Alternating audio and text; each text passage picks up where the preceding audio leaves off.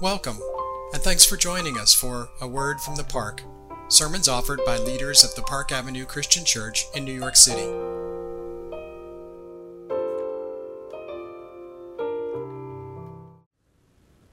So it's summer, and at this time of year, I think I'm spending much more time with children than I typically would.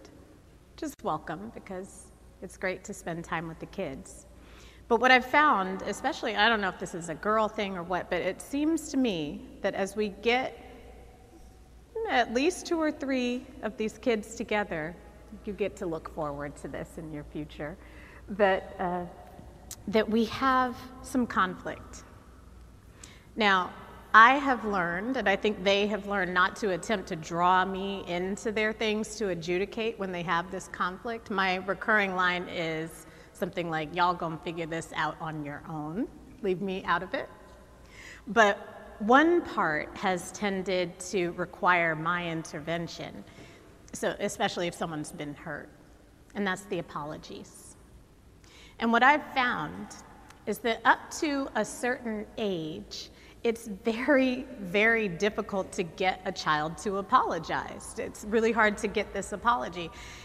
If they don't mean it, they're not going to say it without some threats. Now, when I say threats, what I mean is, okay, if you don't apologize right now, we're not going, whatever, right? Like that comes in, and then the apology will come, but otherwise they're not doing this. And I have to say that after witnessing this a few times, I actually wonder if they're not on to something. Children often know some things we need to be reminded of. And confession, I want to talk about confession. Confession is our apology to God. But it's a loaded term in church circles. And for many who confess, I think we aren't so far off from the children who don't want to offer apologies unless under duress. The threat of punishment is a powerful motivator. And so many of us confess because we're afraid of what's going to happen to us if we don't. And then that's where it stays. And some of us may avoid confession altogether, and we do this because we're afraid.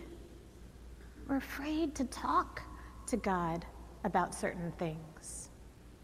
And then maybe some of the others of us do both. We say we're sorry to God because we're scared not to, but we don't say sorry because we're too scared to broach the conversation. My guess is that a lot of people vacillate between much of this. And all of it, I think, indicates a misunderstanding of God. And you could feel bad about that. Or you could do what I would suggest, which is to try to try this. See it See all these places where you feel that you need to or want to say sorry to God as a beautiful opportunity to grow in your relationship with God, to deepen in the Spirit of God, to come into your life and to allow you to open up so beautifully to what God already knows, by the way. And remember this anywhere and this is true anywhere in the Bible, when God is displeased with God's people or a person in the Bible, God is always, always, always going to give an opportunity to make it right. It's never just the judgment. There is always a chance to make it right. And in today's story, you saw Saul, who messed up royally, literally. He was a king. But when he came to God in humble supplication, he received forgiveness. In church, confession is only confession when it's accompanied by forgiveness. We don't do confession and then leave you hanging.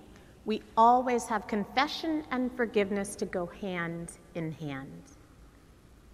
It's not a formula, but it is a template for your life and for mine. It's a template, it's a way to shape our conversations with God, a way to summon the courage And it does take courage to be honest with God. And I said, yes, of course, God already knows.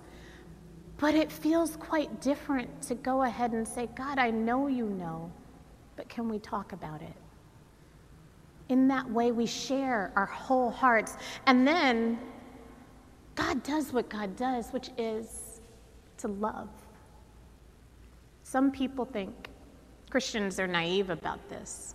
They think it excuses bad behavior because some people will just take advantage of God's mercy. That's how many people think about this concept of confession and forgiveness, but I think they're missing the point. Confession, again, which is making a sincere apology to God, is about opening up our relationship, in being sincere, in being open to God changing our hearts. We confess because we want to change for the better and because we trust that God is the one who institutes that change. And we're inviting God back into the equation, into the, into the conscious part of our decision making and our lives. This isn't lip service. It's not a transaction. I think that's where we really get lost. It's not a transaction. And don't worry, God can't be fooled. But there is a reason that we say, turn to God in secret. It's one of my favorite lines from that song, Come Sunday, that Duke Ellington wrote. Turn, come to God in secret. And Jesus even says, when you pray, into your room, close the door, and pray to your Abba who is in heaven. Then your Father who sees in secret, who sees what is done in secret, will reward you. And the point is that, yes, of course, God already knows, but when you share what God has already seen, when you say, I'm sorry, I'm so sorry, God, and you mean it with all of your all of the sincerity that you can muster, all the sincerity that you have, the very turning to God in that prayer is already your reward. Because when you fix your eyes on the Lord, you can never go wrong.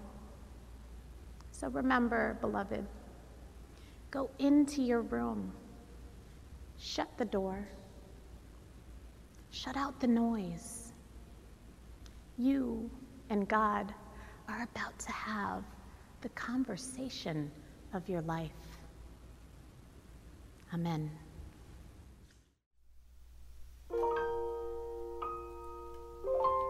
We're glad you could join us for A Word from the Park. Please follow us for more episodes and tell your friends and loved ones how they too can hear A Word from the Park. You can also find us at www.parkavenuechristian.com.